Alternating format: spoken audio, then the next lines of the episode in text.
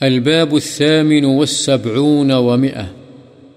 باب استحباب ابتداء القادم بالمسجد الذي في جواره وصلاته فيه ركعتين.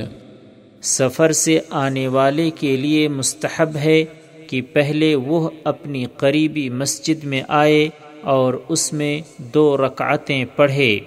عن كعب بن مالك رضي الله عنه أن رسول الله صلى الله عليه وسلم كان إذا قدم من سفر بدأ بالمسجد فركع فيه ركعتين. متفق عليه.